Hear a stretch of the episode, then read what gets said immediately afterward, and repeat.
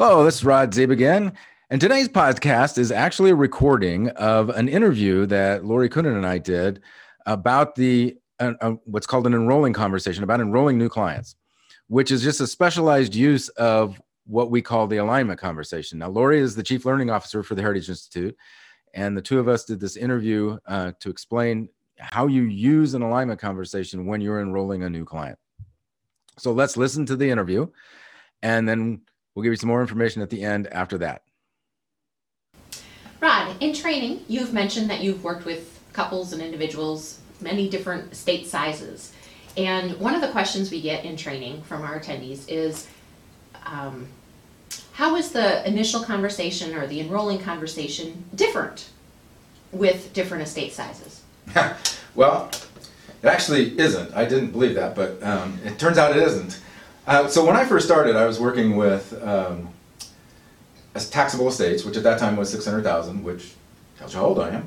Uh, but how old are we don't need to go there. okay. But uh, so and and I did the traditional, you know, I'm the estate planning attorney, right? So I did the traditional. This is who I am. This is what I do. This is what I need to know. And and I'd ask questions about philanthropy and legacy and, and things like that.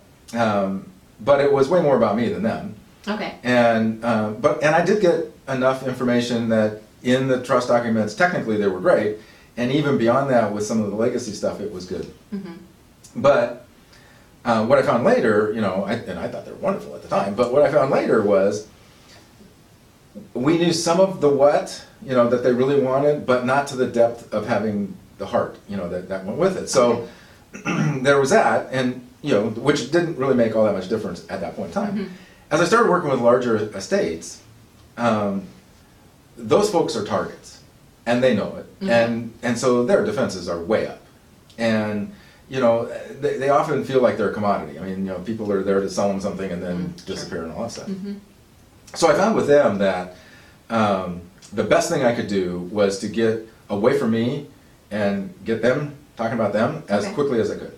Okay. So we started with that. What's what's now known as the alignment conversation came from all of this, and really started focusing on what do you want. But you can't really just ask that question because the first thing they say is what do you do. I mean, a lot of times that's how it starts, and so um, I had I learned to deflect that by saying, well, yeah, I can do a lot of things, but the real question is what do I do for you? And I don't know how to answer the what I do for you until I know more about what it is that you want. So do you mind if I ask some questions until we can clarify what it is that you're really looking for, and then I can explain what I do for you. Okay. And that worked really well. Well, the more then as I started working with all sizes of estates, I realized that that model works just as well, if not better, with the small estates as it does with the large estates. So it's Okay. you know focusing in on where they really want to be, and then building from there works great. Okay. So starting from a different place. hmm Yeah, and that's uh, you know that goes back to Doug Carter in his book um, Clients Forever, where he talks about transformation doesn't come from doing things bigger, better, faster, or more of it. It comes from starting from a different place, and that's really it is different for the clients when the professionals don't start with them. So how do you start the conversation? Um, well, for me, that's part of it. Is just you know I, I you know I can do a better job if if I know what it is that you're looking for. Sure. but you know, really framing is is a real important thing here because that isn't a question that they're used to hearing. You know, especially when I'm doing estate planning or now heritage work, the big question that I'm asking in various different ways is, what do you want for you and your family hundred years from now? Mm. And that's you know, that's not the norm. Okay, so the way I frame the conversation is essentially, you know, the purpose of our meeting today, the purpose of us, us talking, is I'm, I'm going to ask you a bunch of questions, open-ended questions, so that I can learn more about you, help you ar- identify and articulate what your desired outcomes really are, and then from there, for each of us to determine whether working together will be best to get you there. Mm-hmm. So that's kind of the frame I have. Okay. Um, and, you know, for me, it's easier than it is for a lot of people because, you know, now most of my clients are nine and 10 digit estates and I don't, you don't cold call them, you know, so. Right, yeah. I've been introduced or whatever, and when I'm sitting there, they know who I am and all that Mhm. kind of stuff. And so my, my initial question now, a lot of times is, so what do you think I do? which is kind of a weird question, but you know, I'll just say, you know, so and so introduced you to me. They must have said something about me. What did you think I do? And I get this kind of usually, you know, Showstopper, hello. what? And, and so, well, he said da da da da da. And I don't really care what the da da da da is, even if it's dead wrong, because my next question is, what about that intrigued you enough to want to have this meeting? And when they answer that question, they've now given me one of their desired outcomes. Okay, So I'm into the conversation because now they've said, now I can go the rest, just keep going with that flow. okay. So, So it reminds me of a story um, from one of our trainees who had gone through our training, loved the conversation, and wanted to get the ball rolling with them. And, okay, yeah. and um, he started his next uh, meeting with a client. Um, you know, what do you want for your family now and in the future? And he said they looked at me like I had a third eye, uh, and it, I think it was more of you know they didn't know where he was coming from. He hadn't framed it up, so Right. framing is so important. Framing is very important, and, and with him, he would actually, you know, he was he sells life insurance, and that's what he was brought in for. Sure. And you know that in the back, and he realized later, in the back of their mind, they're thinking, okay, if I answer that question, is it going to sell? You're, you're going to sell me more life insurance, right? so there's a reason for your question, and then he did actually frame it uh, much what I just said. You know, he framed it in a, uh, a format of, you know, I'm here to do this, but I found I can do a much better job if I know more about you. So do you mind if I ask you some questions to learn more about you before, you know? They dig in. And then they were fine. Yeah. And so it is, doesn't take a lot. Right. But it takes some. So when you get the desired outcomes, Mm-hmm. so you've asked them that first question and they gave you desired outcomes, is now when you start telling them about what you do. no. Um, and you, you know, you get their top two, three, four, whatever it is, desired outcomes. But at that point, um, all you know is what they want a little bit. Mm-hmm. Uh, and you know, there's a couple of things that come into this. The first, the first is one of my mantras is what they say is fact, what we say is opinion. Uh-huh. Okay, so if we start talking now and telling them what they need and all that, kind of- that's an opinion.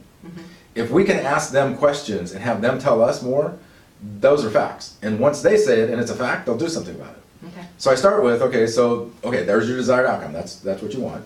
Cool. Where do you think you are today?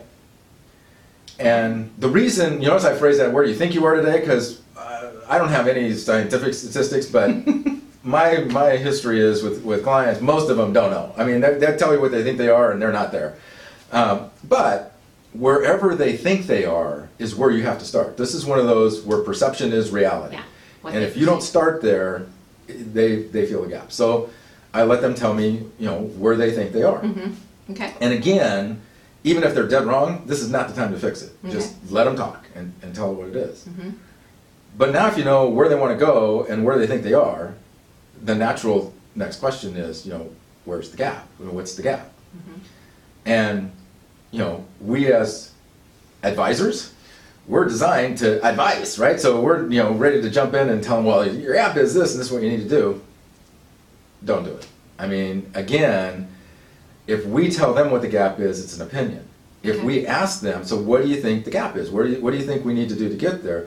Everything they tell us is a fact. And those are things that they will be willing to look at doing. They may not know all the gaps. Okay. So, Mhm. you know, you, you probably at the end will have to fill in, well, you might also have to think about this, this, and this. But we want to get as many of the gaps identified by them rather than us because now it's a fact. Okay. So you have their desired outcomes. Right. You have where they think they are, and they've identified their gaps. Now we get to tell them what to do. Only if you want to have a really low rate of success. Um, Okay. so, so the one thing we're missing now still is probably the most important thing to get a good engagement. Okay. That is, and we know where they want to go, they know what the gap is, but we don't know if they care. We don't know what the value is to them to fill that gap. Sometimes people will say, you know, this is really important, this is my gap, but when you get, is it really important enough to do something about it? The answer is no. Uh, we had one, years ago, I had, uh, one of our members was talking to this, this client, and they had this big ranch, and they you know, had all, all stuff they wanted to do. And when they started talking about doing more work, the mom just said no and she had identified, you know, this is, you know, this is important. And so when he asked, you know, kind of the, what, you know, where the disconnect was, and she said, I've spent all my life wanting to travel, Now I can finally do that. I want to go travel. Yeah. Then we can work on the kids, Right. you know, and, and So it was a not now. and not now, it wasn't a no, Right, it was a, you know, but, you know, and so you need to know value, and value comes in two forms. One of them is priority, which is what her deal was. Okay, Okay, so it just wasn't a, a big enough priority for her now. okay, The other is value. I mean, what's it worth to you money wise? I mean, in terms of dollars and cents. And that's a, a really difficult thing. I mean, if you ask a client, what's the value to you of getting these desired outcomes? All my years, all my clients, I've never had one say, well, it was $26,432.87. I, you know, really? yeah, I mean, amazingly enough, they don't come up with a Wow. number. Okay, Um, but you really need to have a number to have something to measure against. Because once they've identified a value to them in, in dollar terms, okay, that now sets parameters for when they do, when you ultimately do say, this is what we're gonna do. Normally, that's gonna take some time and some money. And if they've identified the priority, then that's a time issue. And if they've di- identified what it's worth in some sort of a value through an analogy, that's the money part. so it's a hundred percent closing rate then? No, but it gets higher. Okay, all right, all right, we've moved up. We've All right. moved up, we we right. moved up the list. Um, and you have to do that with analogies. Okay, So, for example, not too long ago, I was working with a business owner, and um, I asked him, I said, so what do you pay your lowest paid full-time employee? And he gave me a number, and I said, okay, so if we can get these desired outcomes for you, and your, you and your family, is that worth as much to you, at least as much to you as you pay your lowest paid employee? And the answer was yes. Okay, so now we have a baseline, we have a number.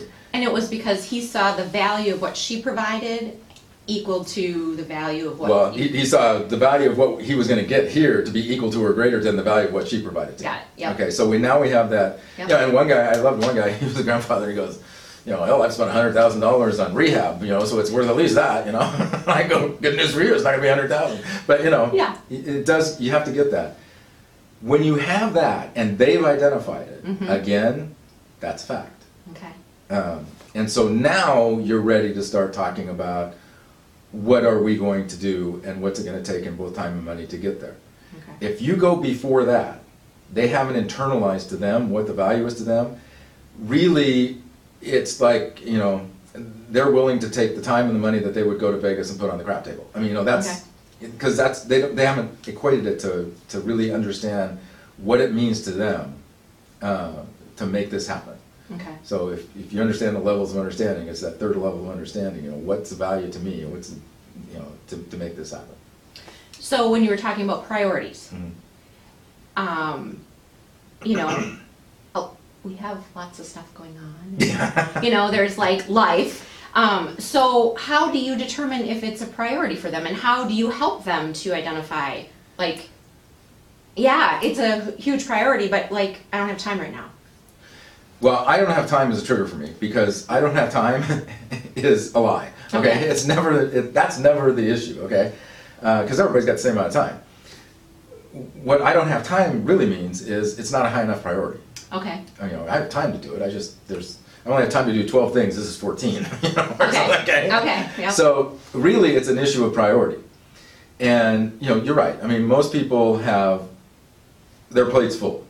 And, and, and the answer is not, as one of our, one of our friends said, you know, well, you just need a bigger plate. Well, that didn't work very well. And so, you know, uh, you know, but you, you have to get to that. And a lot of times, their priority list has been set by what they've been doing Right. and they really haven't analyzed it. So there is an exercise that we help people through to see whether it really is or isn't the priority, you know, in that top priority list. of- For them now. For them now. Okay, Yeah, for them now. Uh, uh, But, you know, so for example, going back to the, the ranch lady, you know, Yeah. she wanted to go travel. Yeah. When she got back, she was cool with this, Okay. but, you know, not now. Okay. Same thing with the priority, the, the exercise. It's really designed to, you know, what's your biggest priority now? Mm-hmm. So if the answer may be, yeah, we want to do this, but it's going to be later. Yep. Or after they start doing it, it's going, no, this is a higher priority than something that's been on the list for a long time. Okay. So here's one of the interesting questions. Okay? So you have their desired outcomes. Mhm. You've determined that two of those desired outcomes are in their top priority. Okay? What if neither of them are something that you do?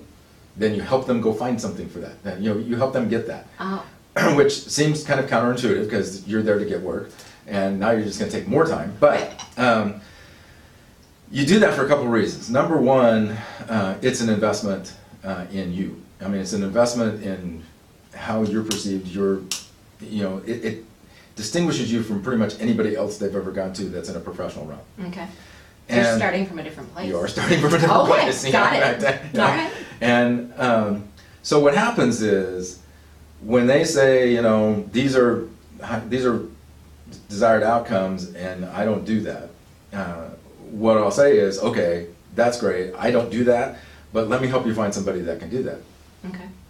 A couple of things happen. Number one, I'm probably the first professional that's done that Okay.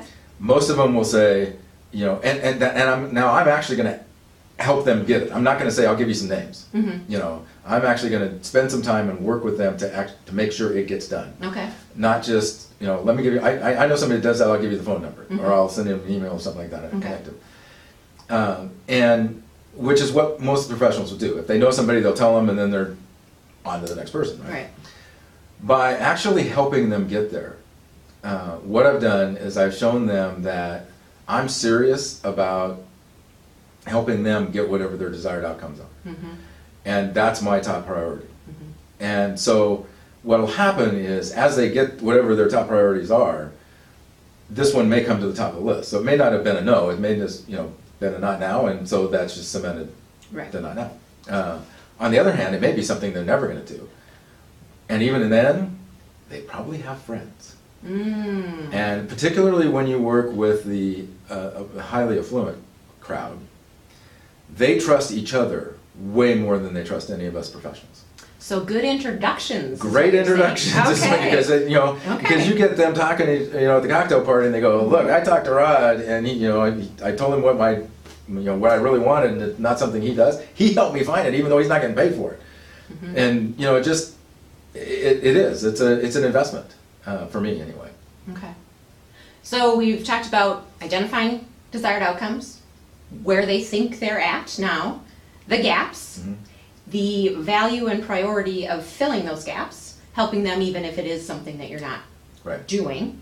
Um, so really that value and priority, as you stated, is kind of a really important part, the value or the level three kind of Mhm. understanding. And it's really helping them to kind of unleash the motivation. You don't have to sell yourself or the services that you do because you're really helping them to just unleash the motivation. And particularly, again, as you get higher up on the on the uh, net worth scale, you're not selling anything.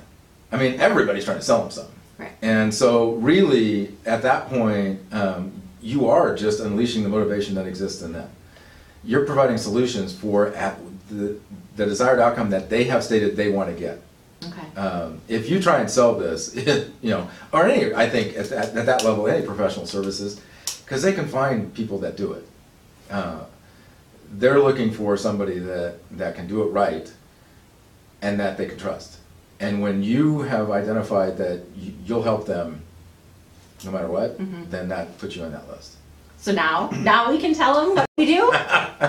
now we can tell them what we do, you know. Uh, but let me take a step back, particularly with nonprofits. Okay? Okay. helping them find what it is that they want is totally counterintuitive. If you're helping them find another nonprofit, you know, some some other deal, hmm but it is a huge benefit, long term. Okay. So you know, I did want to make sure because it's not just the normal, the for-profit professionals that, that we work with, it's nonprofits too, and that, that's a huge thing for them.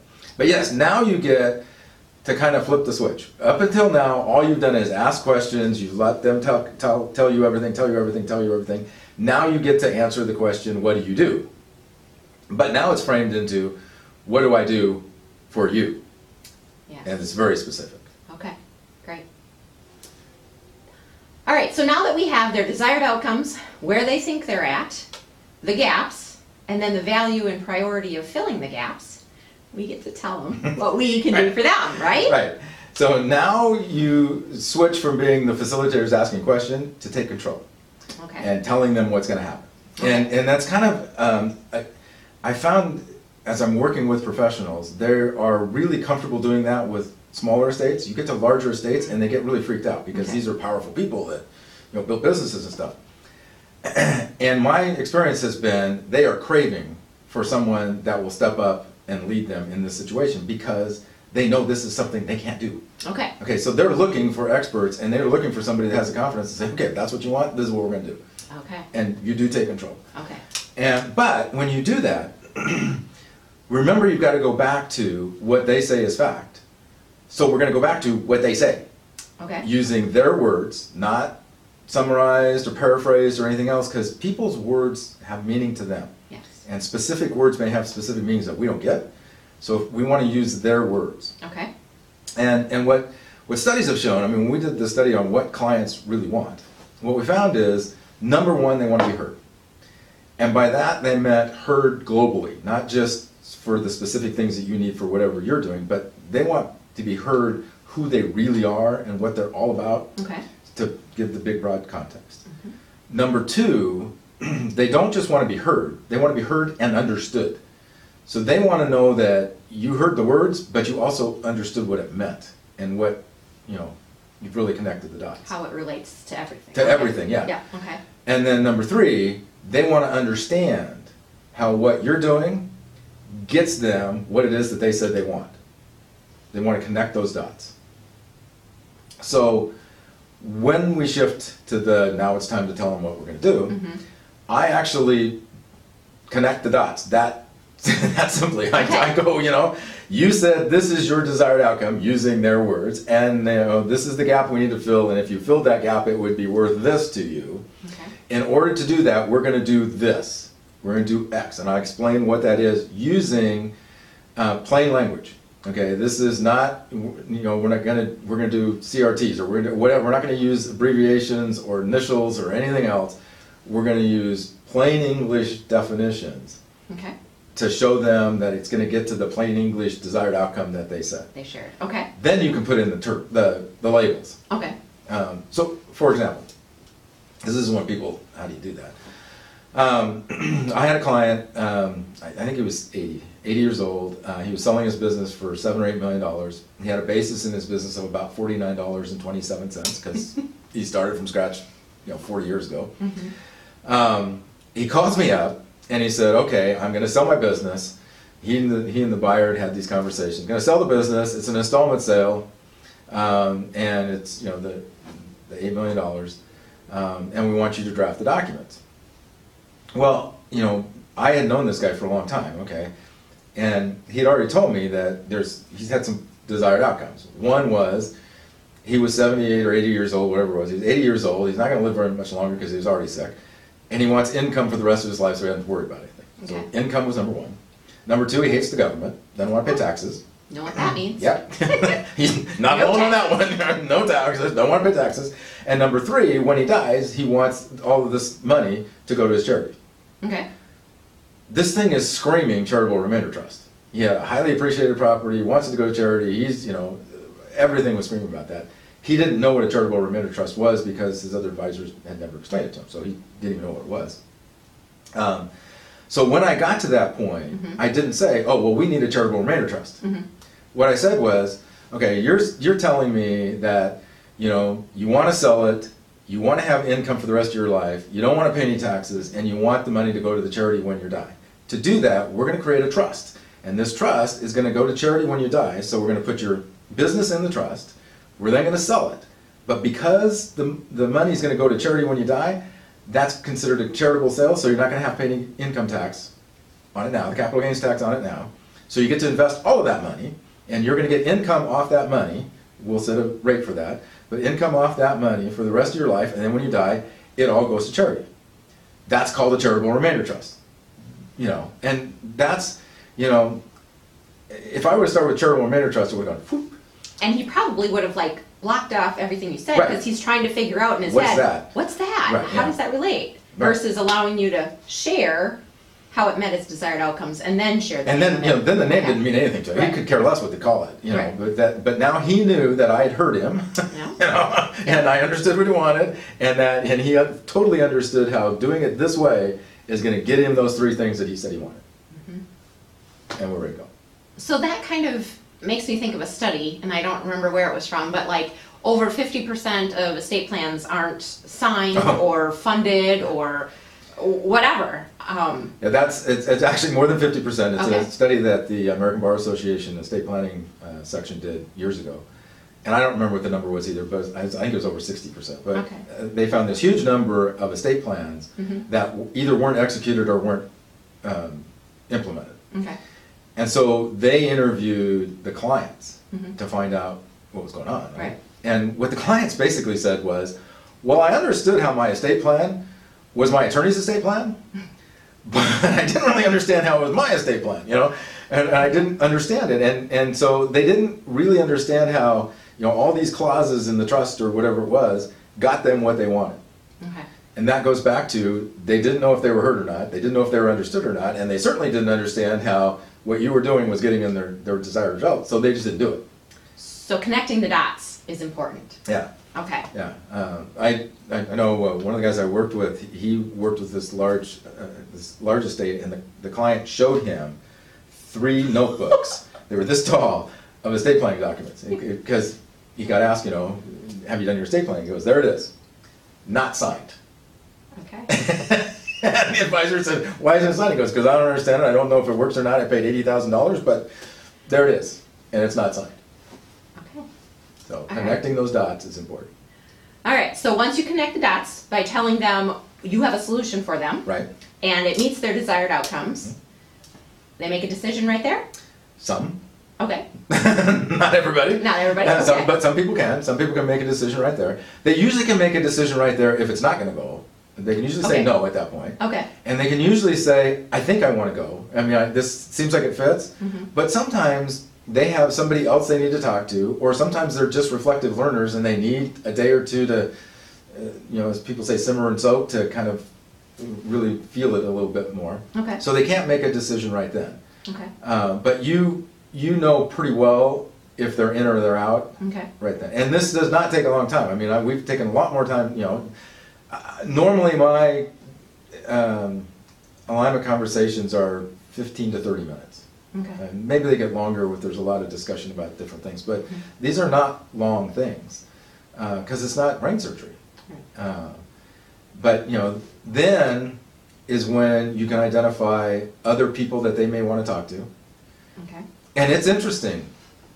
Uh, some of the people that, that I've had clients want to talk to know nothing about whatever it is that we're doing. I mean, like I had one guy that was selling a business for $70 million, and the first person he wanted to talk to was his pastor before he would make the sale.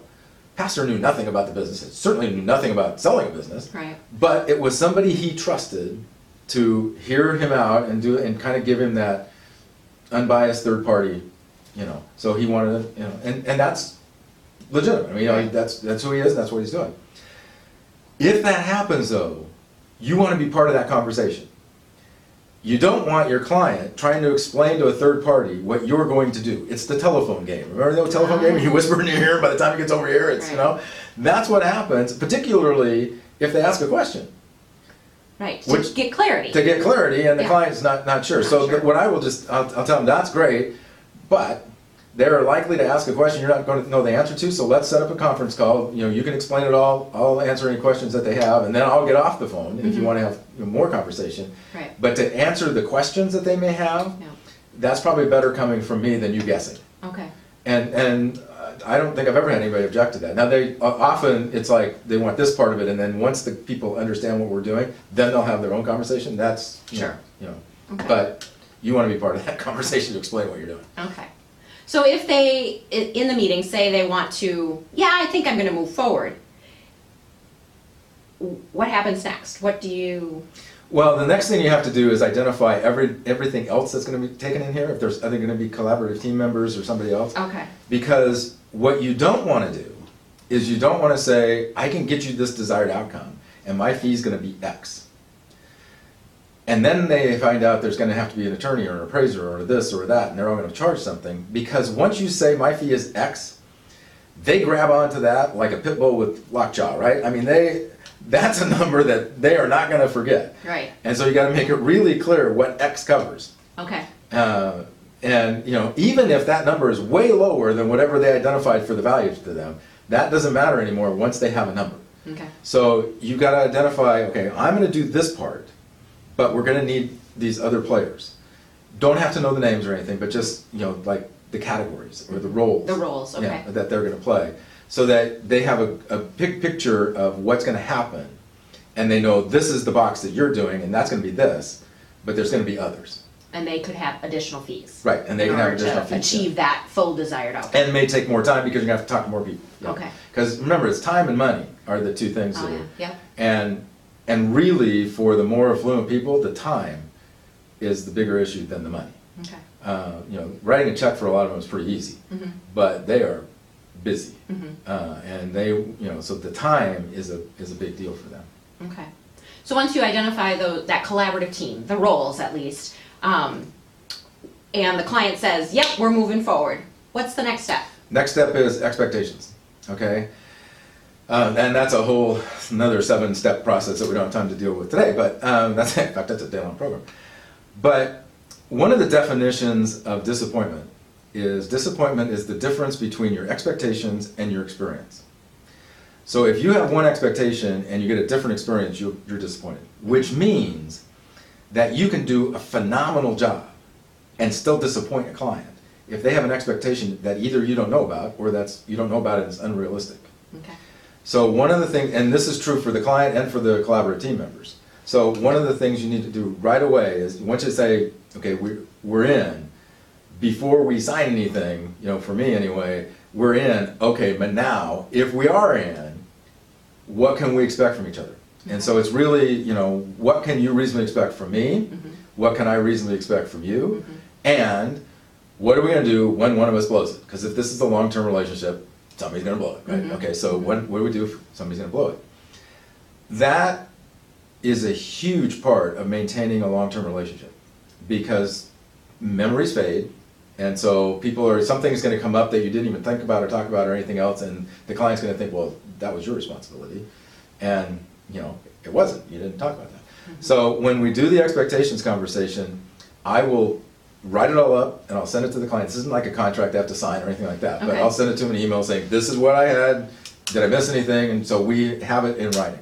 Okay. So that two or three years later, when something comes up, Mhm. and they say, "Weren't you going to take care of that?" It's like, "Do you see it there? I don't, I don't see it there." You know? and and then it's like, okay, you know, but it takes away disappointing somebody for an expectation that you don't know about, Okay. um, and it happens all the time. Yeah. Uh, so having that expectation, and the same thing now when you bring collaborative team members in. Okay.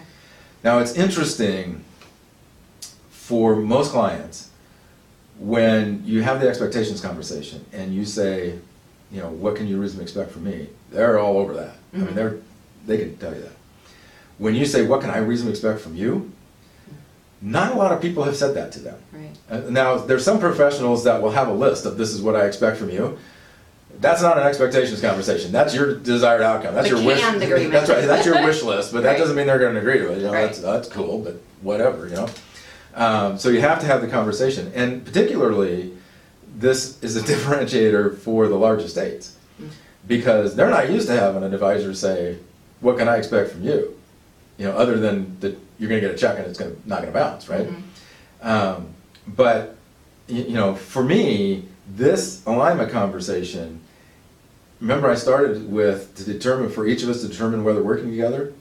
It goes both ways. Mhm. I mean, I'm deciding whether I'm going to work with them, as well as them deciding whether they're going to work with me. Okay. And um, I, it has to be that way because what we do with heritage work, it's it's highly labor intensive. I mean, you're going to spend time with this person, and if you don't like them, you know, Right. life's too short or or life's too long. you know, however you want to phrase that, uh, to do that. And so, it, you know, it's just it's a, a vital part of the long term. Okay. Uh, so. So a key element to creating and ensuring successful engagements is expectations. And, you know, and that then keeps going because what we do is we work with multi-generational, you know, engagements. So those are long. Okay, now just because I have a great expectations conversation with mom and dad, doesn't mean the kids feel bound by that. so as you, you know, as the engagement it has more people in it, and even if you have an expectations conversation with mom or dad, Mhm. and then the other spouse comes in, you gotta have that again with the couple. It Because, and it continues, this isn't a one, Okay. one, one and done thing. Okay. And then every player that comes in, whether it's a collaborative team member or family member, or somebody gets married, or you know, whatever, y- you continue that because every one of those is an opportunity for there to be disappointment because their expectations not met. Right, okay. So let's kind of recap. The alignment conversation or the enrolling conversation is about identifying the desired outcomes, understand, understanding where they think they're at, identifying the gaps, mm-hmm. and then the value and priority for them to fill those gaps mm-hmm. and identify which of the desired outcomes are priorities. Mm-hmm. Then making a decision. So we're able to share with them the solutions that will offer and help them get to their desired outcomes. Right. They get to decide, does it make sense? Is it right for me? Then figuring out the collaborative team, uh, what roles are going to be needed, and then having that expectations conversation with the client, couple, and the collaborative team members. Right. All right. So that is kind of a great structure and kind of in theory at the moment. Um, let's do a demonstration to help those that need to see it happen. Okay. Are you up for that? Should we start with what's our expectations for doing this, right? Uh, Oops, too did I late. forget to mention that? too late. Um, sure. I mean, I think that's uh, and and as you do this, think about the alignment conversation. I want to make sure that we don't um, overstep what it is and what it isn't. Um, this thing is a, is a conversation that I use whether the conversation is about what are we going to do in the next 30 minute conversation Okay. or with heritage work, what do you want for four generations from now? I mean, you know, and so it can be a big, big picture item and a big question at the beginning, or a little one. So, um, so yeah, And what I found in my training is that you can use it not only with, you know, your clients, but you can use it with employees, you can use it with your spouse, with your children. It's kind of a universal it, thing. it really is. And in fact, one of the guys that that uh, uh, that we worked with, Jack, he worked with one family or one uh, business. It was a business owner, and he did the alignment conversations with all of his employees, and they found out that the, there was the boss and there were eight employees. Um, eight of those nine people were in the wrong job. They weren't their desired They weren't outcome doing their, including the boss. Okay. Okay, so he was doing things that he thought he should do because you know, He's the and boss. he'd always done it from when they first started. Mhm. And by identifying, you know, they had the right people on the bus, they just had them in the wrong seats. Okay. Uh, by identifying the productivity and just the happiness, I mean, the you know, Mm-hmm. uh, of the of the firm grew exponentially. Uh, everybody loved working together. Mm-hmm. They just didn't necessarily love what they were doing, Okay. and or there wasn't you know where they really should be, and that was a real eye opener for me Mm-hmm. because it's not just family, and particularly when the boss was in the wrong role, Mm-hmm. you know, because that's the role he had. I mean, he, had, he built it up from whatever. Um, is- and so these are not, like you said, one and done. These are conversations that you're going to have periodically with a long-term client. Okay. Okay, I want to thank Lori first for for doing this interview with me, uh, so that we can get this out in that format because it was really helpful having somebody ask me the questions rather than me just trying to preach this out as to what it was. So hopefully that was helpful for you. And if you want more information, there's a lot of information on our website and things about the alignment conversation or about the Better Listening, Better Questions, Better Relationship Academy, which is actually how you learn the alignment conversation and practice it with other professionals. Hope this was helpful to you, and I hope you listen to some podcasts in the future. Thank you.